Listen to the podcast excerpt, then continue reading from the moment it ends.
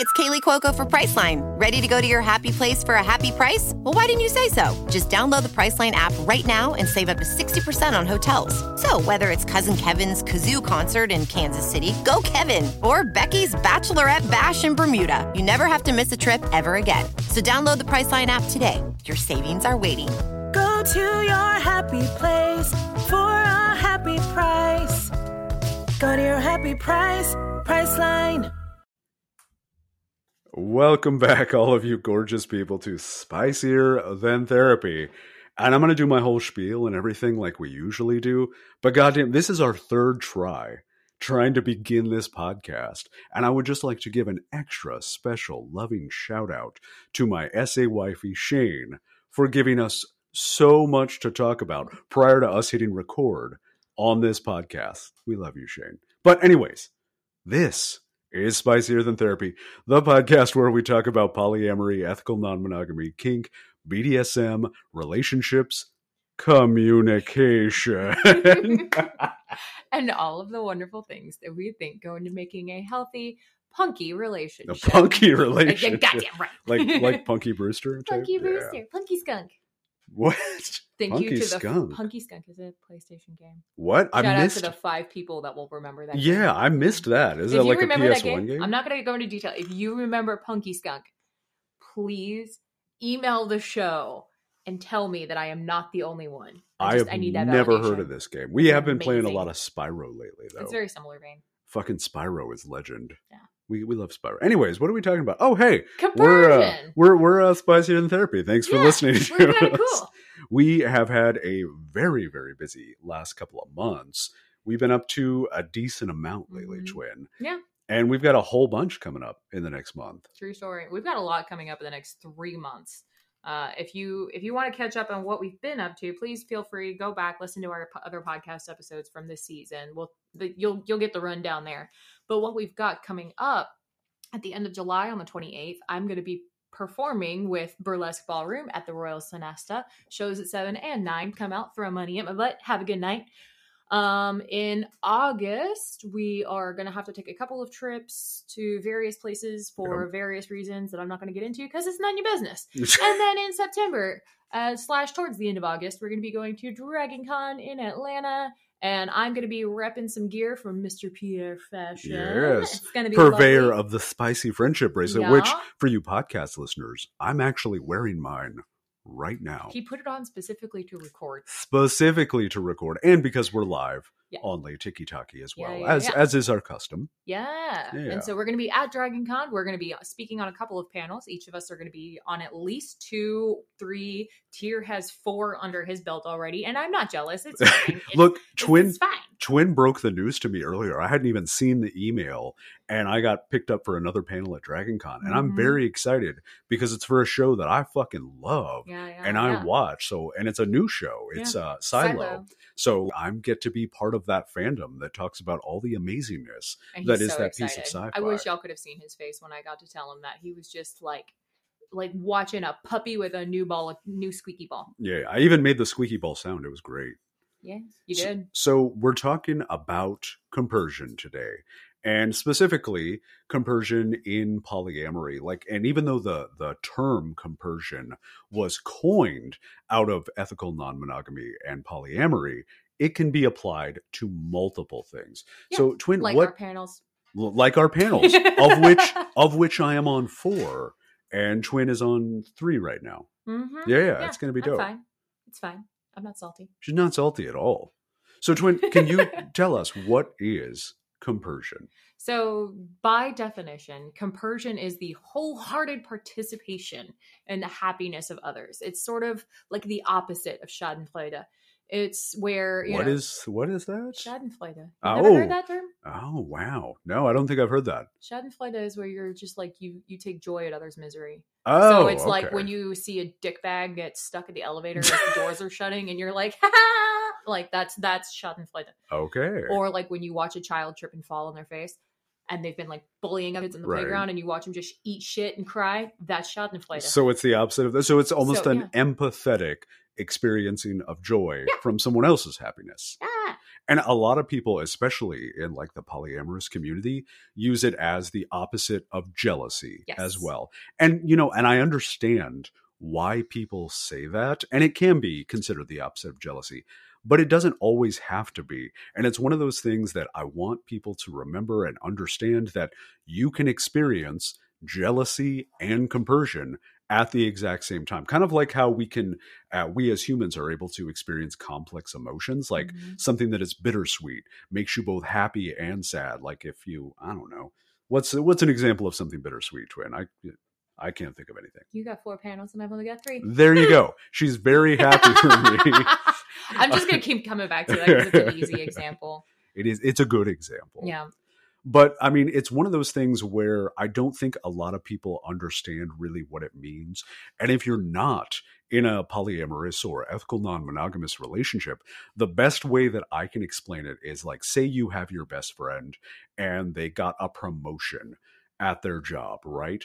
You feel that happiness for them. And it's almost a physical and emotional reaction of happiness and joy for something good some happening to somebody else. Yeah. Now, put that in the context of a relationship, specifically an ethically non monogamous relationship, and it's even better. So, a lot of the times you'll hear people in the polyamory community describe compersion when they're talking about either watching their partner um, go on a date with another Mhm. partner or have be intimate with the other partner Mhm. or you know make out with somebody else you know that sort of thing Mhm. and i think it's it's one of those that it's not an inherent feeling for everybody No. it's one of those that people kind of have to work on Well, it's one of those that.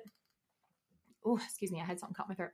It's one of those that either I think to an extent, either you feel it or you don't, right? Like there's that initial like either you're happy or you're not, and that's okay, regardless, right? Like if you're not, if you don't feel compersion, that's okay too. right It's kind of a, it's a bit of a learned emotion, um, in a sense, but it's also not one that like in a lot of cases it's not going to come naturally i'm trying to think of how to say this it's not going to come naturally for a lot of people because of how society trains us to think about our partners Right. and our ownership uh, heavy quotes there yeah. our ownership of our partner right?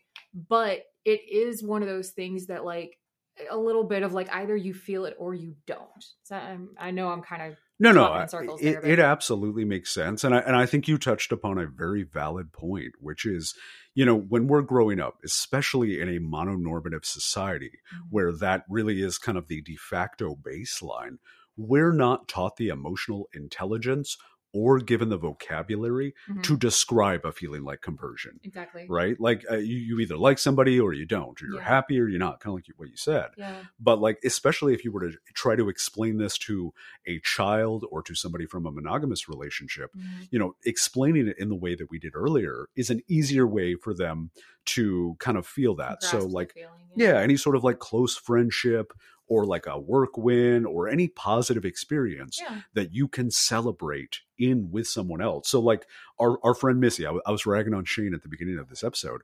Our friend Missy is pregnant. We Mhm. experienced a, f- a form of compersion when we found that out because we know how much that meant to them. And so we had that empathetic joy at another's happiness. Yeah. Oh, absolutely. I mean, I was in fucking tears when we were told. So yeah.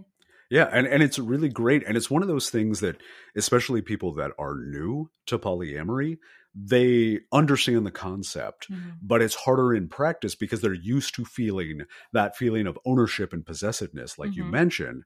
And so the thought of their partner being intimate with somebody else or having a relationship with somebody else triggers those feelings of jealousy and insecurity. Right. Well, and you know, I, I know we haven't mentioned it on the podcast here yet, but we are also um, on TikTok Live right now. Um, you know, seeing questions and comments.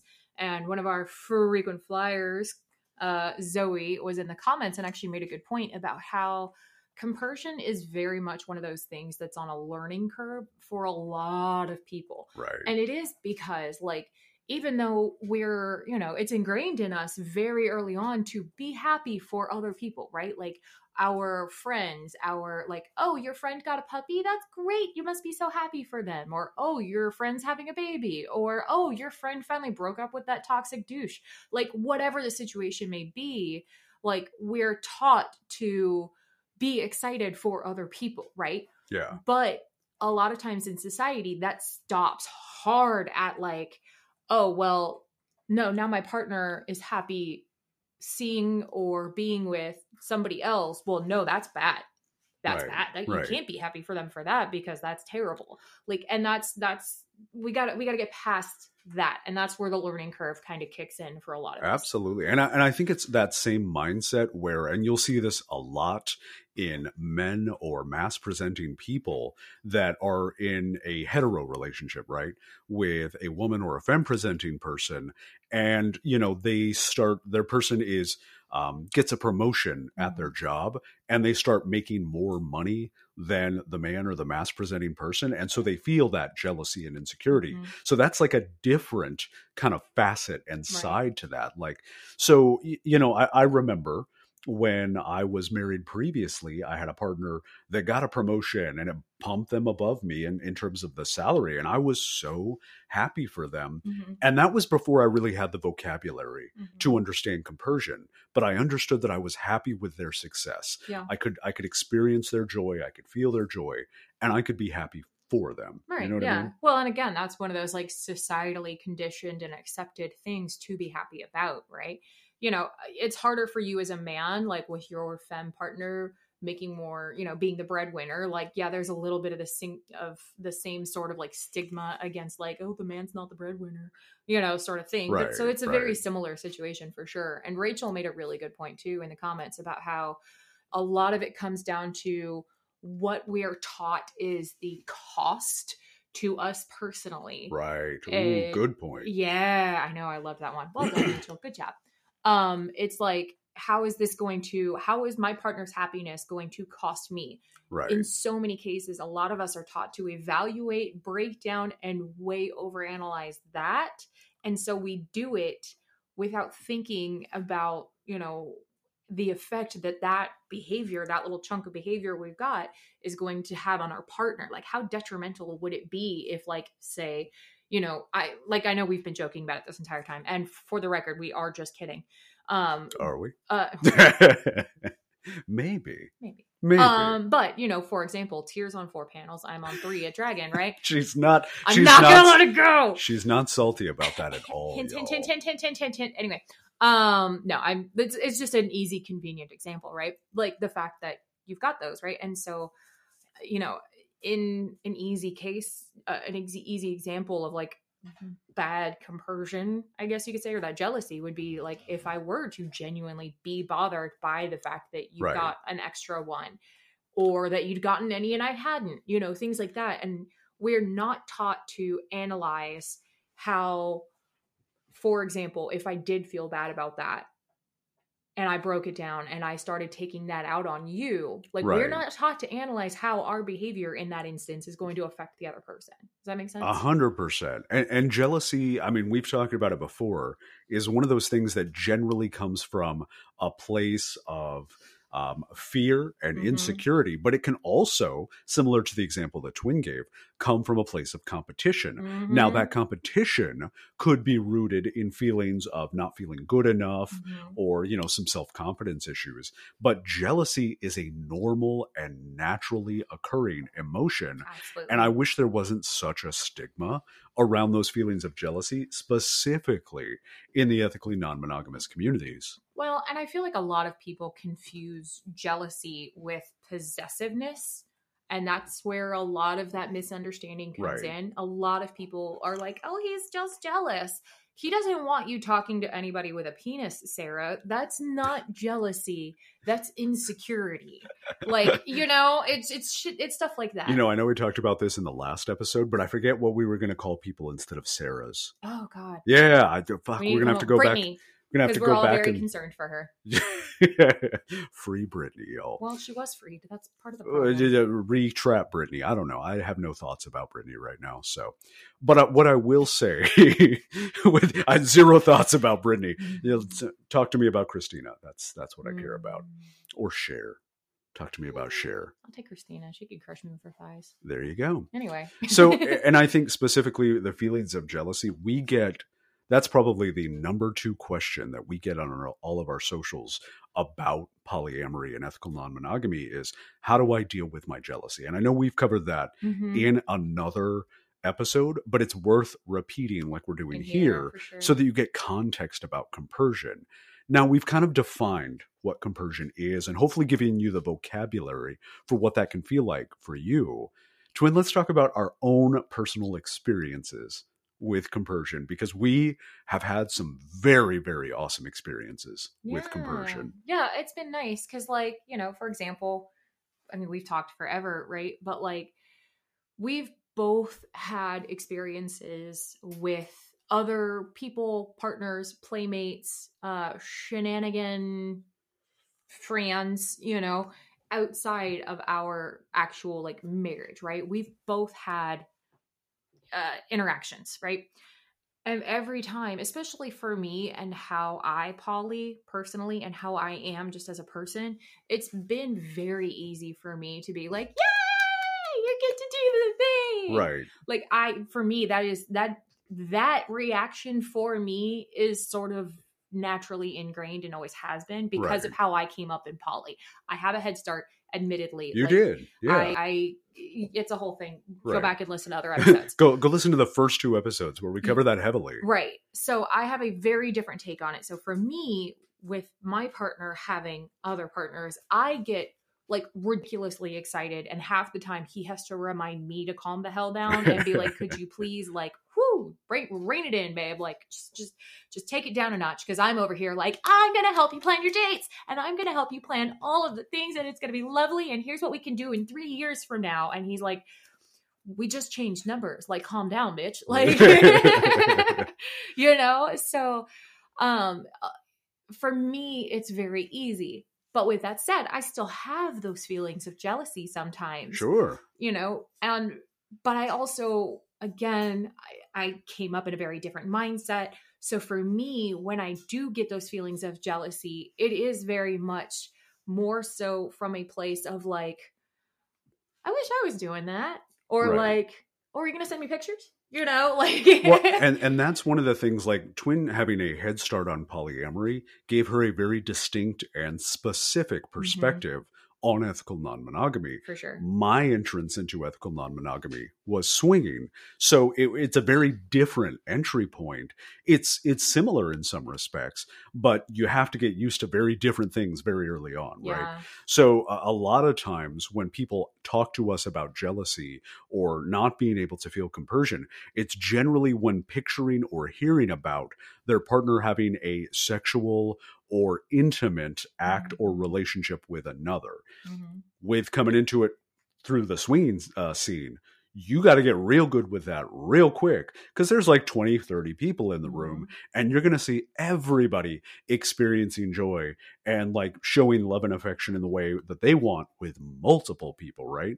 So for us it was it was interesting because like when we first started out um, we both looked at compersion very similarly. We also both looked at jealousy Mhm. very similarly however we wanted to put it in practice so like i think the very first time that we both got to experience compersion is when you went and had a sexual experience with another partner and then Mm, no No, it was um when I had somebody come in, and we mentioned this before. Uh, I oh i was talking week's- about a different one but okay no, I meant like go I mean like when we like the first. Okay, so the first time that I, because I never had a term for it. I just was like, yeah, I'm just happy for my partner. Me, you know, like for me, it was never a thing, right? The first time I knew about compersion or heard about compersion specifically was with the um, guest that I had come in to work while I was dancing, and I was like, oh, this is uh this is kind of fun. I like this one. I could I could go back with this one. And so I texted him and I was like, yeah, I might do the thing. It's a whole thing. And so we went back and forth and he was very excited. And so he had to break down what compersion was for me afterwards. So that was my first one. right But then like by choice, yeah, that other incident. Yeah, was. well and and again that was my feeling first or that was Mhm. my second feeling of compersion with Twen as my current as one of my current partners Mhm, and then you got to feel that as well mhm, when i had another partner mhm. and was doing the thing and like you know, again, we don't tell each other the specifics of what Mm-mm. happened unless the other partner or partners are okay with it. Again, consent is key. right. Consent is sexy. So yeah, like if I I'm not gonna ask him questions about like what he and my meta did, you know, while they were hanging out or even while Right. they're texting. Right. Like And- unless not that's my an- business. right. Unless that's an like open, honest Yeah. part of that dynamic Yeah. and our dynamic. Yeah, unless that unless that level of communication is there. eh. Yeah. So we both had experience with that style of compersion where each of us individually went and did a thing Mhm. with another partner. And then, you know, we cleared it obviously with each other first because that's one of our agreements in our relationship. And then we came home and we kind of discussed not the finer points, but the overarching points of what had happened. And we both experienced such joy at the other's happiness. Oh, I'm happy you got to do the thing. I'm Mhm. happy you got to find somebody that was exciting for you and somebody that you felt like you could connect with, which was different than us experiencing compersion with each other in real time. That was fun too. hmm So yeah, when we're talking about like our past experiences with compersion, um, you know, again, I had a very different upbringing, you know, so I have to be mindful of how I say this. But um, you know, my early, early experiences with compersion, again, not having any idea of what it actually was, not having a word for it, I was just happy to get to watch my other my partners and friends shenanigate with other partners and friends. Like for us and our friend group, which oddly enough is very similar to how we sort of like run and Yeah. will run our poly Yeah. going forward. I mean, it's kind of how we've structured unofficially our friend group now. Like Yeah. all of our people that we're close to, whether or not we're all romantic or, or sexually involved, they We're know how we yeah they know how we feel and the relationship is very intimate so we've almost kind of structured our current friend group similar to your past friend group hmm Yeah, it's a very similar, like, you know, it may not be physically intimate. There may not be that inclination there, but we are emotionally and mentally intimate with our close friend group. And so for me, that's kind of what helps tie in that compersion, especially being the beautiful little demi baby that I am. You know, hello to all of my ace fellows out there. Um you know for me especially because of how i love people regardless of whether or not that's physical but because because of how i love people it is very easy for me to have that compersion there absolutely and and happy. and you and I experienced that in very different ways, right? Like again, the the way Twen describes hers is slightly different than mine, Mhm. simply because you know, a as a as an AMAB person, and the way in which I show love and affection, it is very physical at first. But it, it's actually been changing for me too. Yes, Twen, I, I see you have a burning statement on your face. Let's go. so i just realized what mine feels like Okay. for me right Okay. for me, compersion feels like like when I see Tyr, you know, getting his little goofy smile while he's texting whomever, right? For me, it's like watching videos, and some of you will know exactly what I mean. It's like watching videos of Keanu Reeves, uh, uh, of Keanu Reeves play with puppies. I don't think I've seen the video of Keanu Reeves playing with puppies. There's several, okay. and every time you watch him play with puppies, like a bunch of people have done it where they have an interview with him and they watch him and they they let him loose with puppies. right. And I love everybody in our chat is going like, "Oh my god, yes!" That feeling of where you're like, "Oh, that's how I feel when I see him with another partner." As I'm just Yeah. like, "Oh." Well, and you know, there was even a study, and I don't have it up right now, but I can I can post it in the description of this episode, where they were talking about the physical manifestation of the feelings of compersion, right?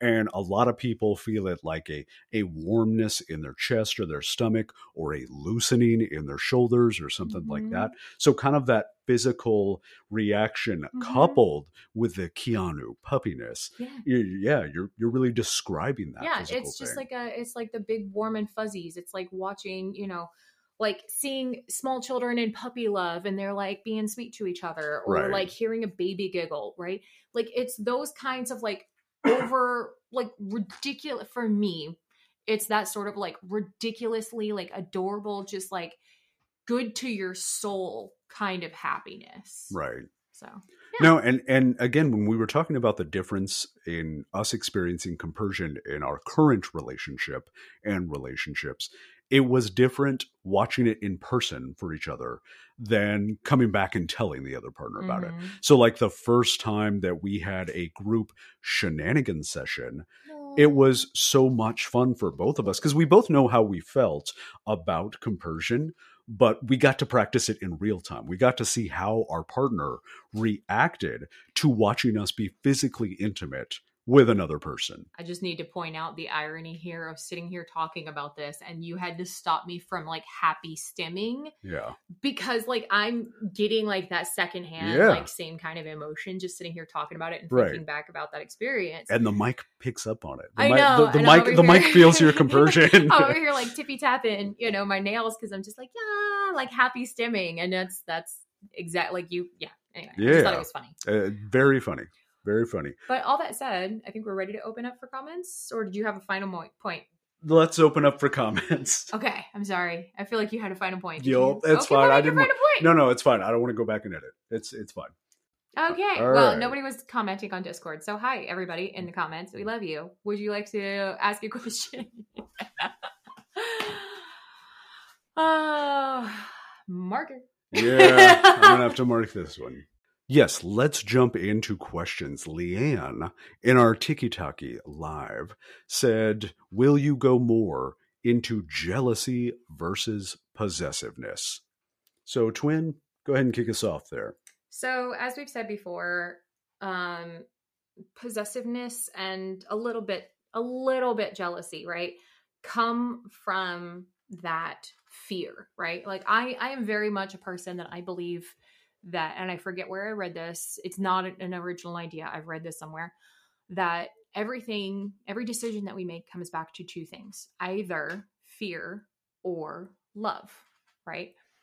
So possessiveness and that like overprotective like bullying almost of of possessive uh, behavior is coming from a place of fear it is coming from i'm gonna lose my thing because you're no longer a person to the one feeling possessive.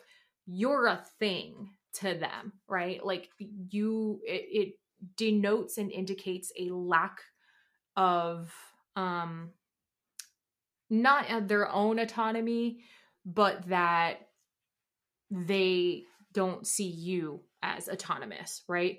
Like they see you as a toy on a shelf and so when you have somebody being possessive being telling you what you can and can't do like jonah hill um Oh, the current Jonah situation. look i could go in forever. I just want to punch him in the face with a sledgehammer. Um so He's a garbage person and he has been for belongs in a trash can. yeah he's he's been shit for years allegedly. Um but yeah when you have somebody that's being possessive because they're afraid that they're going to lose their shiny toy that's their problem to work on not yours. That's that is entirely up for bradwick over there to figure his shit out and not for bethany to have to deal with. There you go. And i'm and i'm looking at both possessiveness and jealousy as two sides of the same d20 die right? Like it's not it's not a coin. It's not just Mm. those two things. They're all sorts of things. But i think possessiveness specifically is rooted in a feeling of scarcity. It's that scarcity Mhm. mindset that we're always talking about yeah, that's pushed in mononormative society of if i don't have a thing and someone else has a thing Mhm. i'm losing out well and more importantly losing my thing Right. And so instead of, um, you know, a mindset of abundance, which is what a lot of people in the ethically non monogamous community try to practice, they're reverting right back into that scarcity mindset. Mhm. So to me, one is kind of a symptom of the other, where I think jealousy is more of the base feeling and emotion stemming Mhm. from that insecurity and that fear that Twen was talking about. Mhm. So I think it's just like a different way of manifesting, and one is more societally enforced. yeah Yeah, I, I, I think that's kind of what it is. And, you know, I, I didn't want this conversation to be more of a convo about jealousy, but really you can't talk about compersion without without talking about jealousy because it doesn't give it as much context. Like you don't have as much nuance about how big and beautiful the feeling of compersion can be without understanding how jealousy can work. Yeah.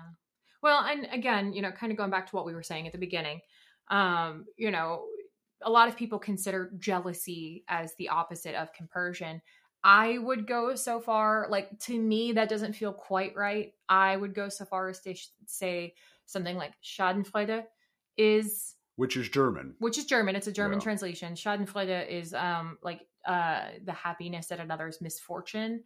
Like for me, that feels more like the opposite. But I get why people would say jealousy is the opposite. Like neither one is wrong um but for me i i would akin it i would say it's more akin to schadenfreude as the opposite So, we talked at the beginning of this episode about being able to cultivate or learn compersion. Mhm. Let's talk about some different ways that people who are new to polyamory can learn to cultivate those feelings of compersion. Ooh, that's a good one. So I think it would come down to noticing, especially if you're monogamous, noticing, like paying special attention to where compersion comes up um in your normal everyday life, right? Like if you are monogamous and you do have a best friend who is leaving a bad relationship and you are so overjoyed because finally they're doing a thing that's good for them that's compersion. That is a form of compersion. If one of your work buddies is getting a raise or getting a promotion and you're happy for them because like yeah you've worked hard for this. We love that for you that's compersion that is a form so for me i would say definitely take the time if you are trying to understand what compersion is, how to feel it, how to normalize it within yourself. Notice when you have it. Notice when you feel happiness and true joy for somebody else. And I'm not talking like joy at the fact that they're doing a thing that's going to benefit you. If it does, great, but like Yeah. even if it doesn't, and almost especially if it doesn't benefit you in any way, it's just a thing that they're experiencing and you feel happy for them for experiencing that. Like that is compersion. And that's what you need to take time and focus on feeling and allowing yourself to recognize that. I think yeah. like take like making a conscientious effort to recognize that. And and and that's very close to my answer because I Mhm. think in order to start practicing compersion and helping grow that feeling within you, a you have to be able to identify it. Mm-hmm. You have to know when you feel it, and sometimes it's easier to practice those feelings with non-romantic relationships, Mhm. specifically when you're just starting out in polyamory or ethical non-monogamy Mm-hmm. like when you feel it for a family member or a best friend or something like that notice that feeling and analyze that feeling. We're always talking about getting to the why and getting to your motivation. Analyze why you're feeling that feeling that has nothing to do with you. To me it's also similar with jealousy. Mm-hmm. when you're feeling jealous in that moment sit with it acknowledge it analyze what the motivation is for those jealous feelings or that insecurity or that fear once you're able to properly feel and identify both feelings you can practice on trying to move from those feelings of jealousy into practicing more of those compersion feelings because you know why you're feeling one way and you know which way you want to move Mhm. right gives you a map Yeah, Elisa made a really, really good point, kind of, you know, uh, going to what you were saying, you know, recognize, communicate, and do the internal work. right That's perfect summary of what you were saying just now is like recognize what you're feeling, communicate with others who are going to be impacted by it, what you're feeling, and do the internal work to understand what you're feeling, good or bad, right? Like just because you're having a great, happy, joy, joy feeling doesn't mean you shouldn't communicate that. You absolutely, you almost especially should. You know, like Yeah. I'm one of those people, like, especially if I feel happy for my people, I am going to be obnoxious about telling you that I am happy for you. Like, I, I am just that asshole. But, like, because you celebrate other people's wins mhm. and and you do that really well and it's one of the things that i'm very thankful for about our own relationship yours and mine and the way in which you relate to our friend group, right? You're able to celebrate their win while at the same time noticing if there's any sort of like toxic or behaviors out there that may be concerning Mhm. and then approach them as a friend and be like, hey, I feel for you and I'm noticing some things that I don't think you would like about yourself. Mhm. Let's talk about it. Yeah, exactly. Yeah, and and that's a hard conversation to have for sure. Of just like, hey, I feel like something's going a little off the rails here. That's already a hard conversation. Yeah. And and if you're wanting to like deep dive more into compersion, there are so many polyamory books out there that talk about it as a concept. But really it's going to come down with to anything like anything else in life, practicing that, working on it, trying to take those next steps. And so like we recently listened to a podcast uh, about polyamory. I don't even remember which one it was because we, We listened listened to like few. six and they had um, a guest on there uh, Joli Hamilton, who I believe is a, a therapist or Doctor, is a doctor. Okay, is a doctor. Dr. Joli. They did a TED talk Mhm. uh, on compersion called Compersion, the Opposite of Jealousy. So, similar to what we're talking about here, that goes into depth. So, I highly recommend that if you got the time and you're wanting to cultivate your own feelings of compersion. Yeah.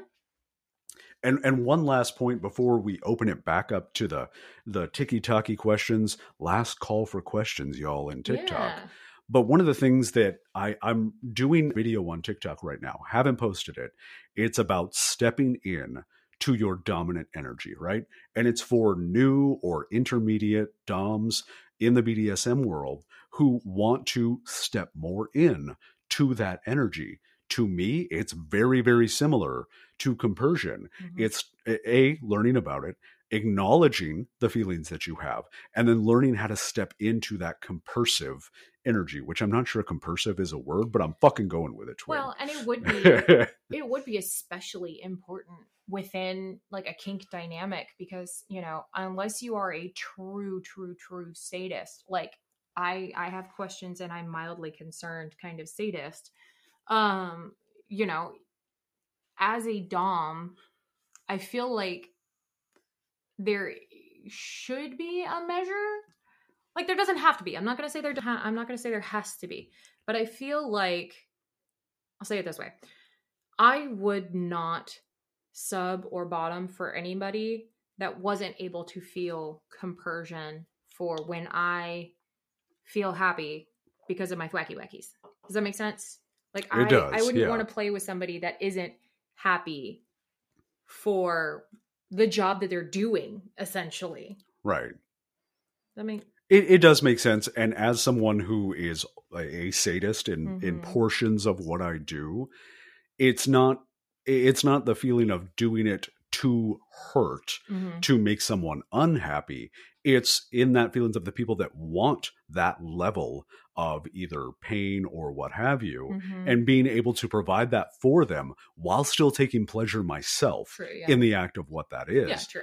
Now, there was a great question uh, here in Le Tiki Taki by Miyaxo that said, Would you say that compersion is vital to either polyamory or ethical non monogamy? Twen, go first because I got thoughts on this. as a general rule, no. I'm gonna say no. Um, because it is again, because it is so much one of those things that we are like deeply taught not to feel when it comes to romantic relationships, right? Right. Um I wouldn't say that it's vital. I will say it's an important factor, at least a, again, a measure, right? At least being able to feel a measure of that would be important for the long term health and well being of a relationship. Because, like, if I'm in a relationship, because I'm trying to think of this like long term, if I'm in a relationship with somebody and I can never feel happy for them while they're often getting their yayas, I don't know how that would affect me psychologically long term. You know, if it's like Sure. you know it it would be similar to like you know the whole like saturdays are for the boys kind of thing right like if you can't be happy that your partner is going to hang out with their friends like, all right, have fun, you know, woo. Like, you may not be like, oh my God, I love you so much because you're going to go have brunch with the girls. Yes. Like, you may not be feeling that, right? But like, that's and that's 100% how I react. but like, if you can't at least be like, okay, babe, I love you, have fun, you know, tell the girls I said hi, kind of thing. Like, if you can't have at least like that measure of compersion, slight though it is, if you can't at least have that for your partner while they're going off to shenanigate with whomever, I feel like, again, long term, you're kind of setting yourself up for a little bit of a handicap. Does that make sense? It, it does. And see, here's where you and I diverge. Usually we're spot on Mm. with how we feel about polyamory. I don't think that compersion or being able to feel compersion is a prerequisite Mm-mm. for healthy and happy polyamorous relationships because I always bring it back to the goal. And this is, again, my definition.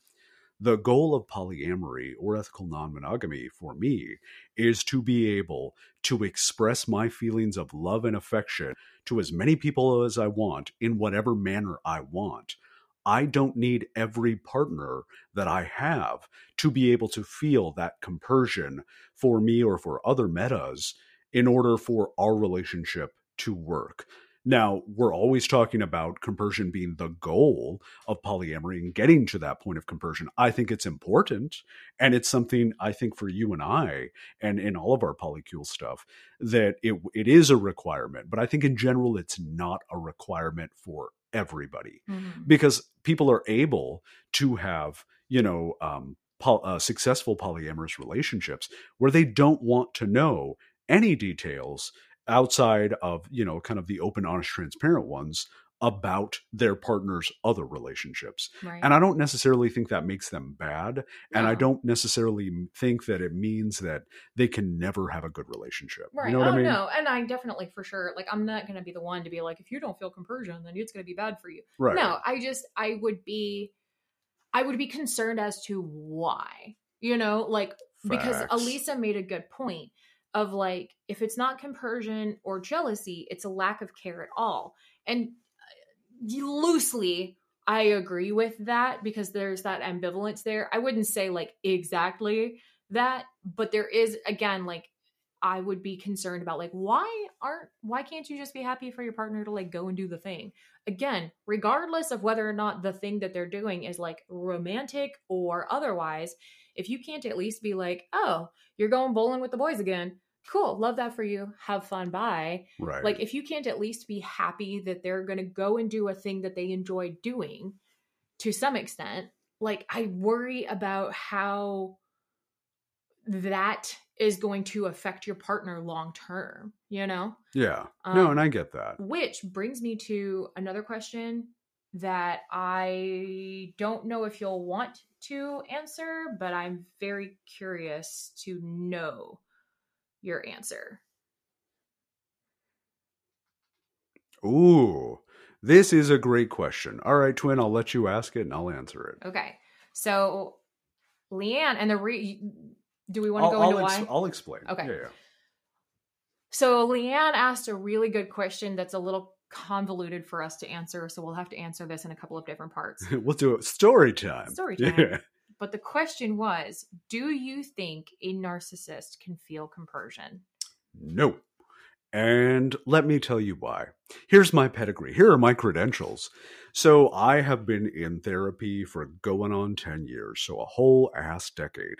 And the reason I started going to therapy is I had a frightening lack of empathy when I was in my late 20s or all through my 20s, but really kind of noticed it in my late 20s, right?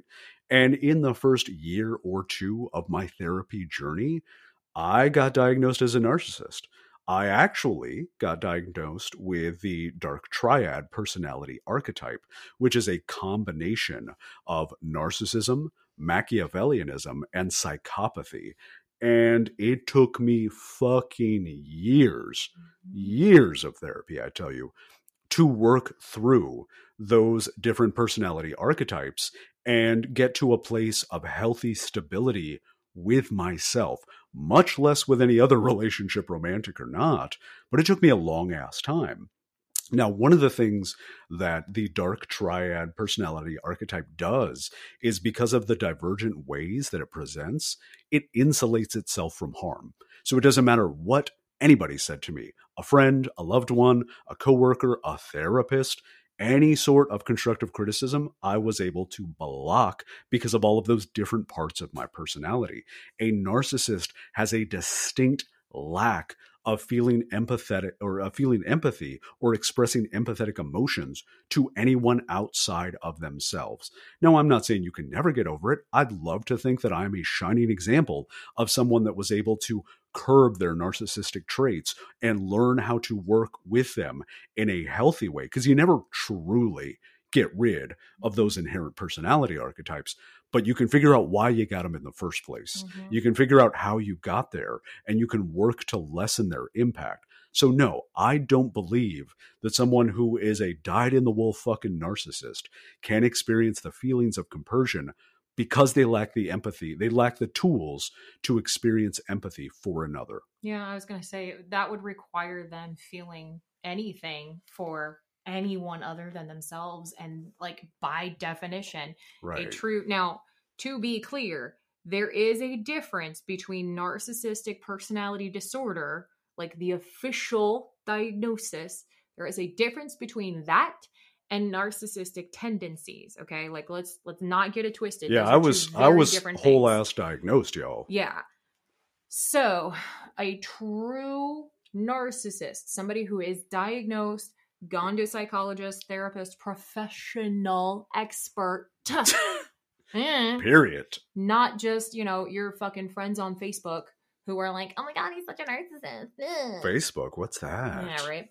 Um, like somebody who is truly diagnosed with NPD will not be able to feel anything for anyone ever that isn't exactly them like you can feel disdain or something like that, but like you're not going to feel that happiness right. for them. Does that make sense? Well, you're you're it's not that emotion. Yeah, you're you're not going to feel much of anything towards anybody else mm-hmm. because you're so focused internally mm-hmm. that there is no room to be able to empathize or sympathize mm-hmm. with the thoughts, feelings, and emotions of someone outside of yourself, right?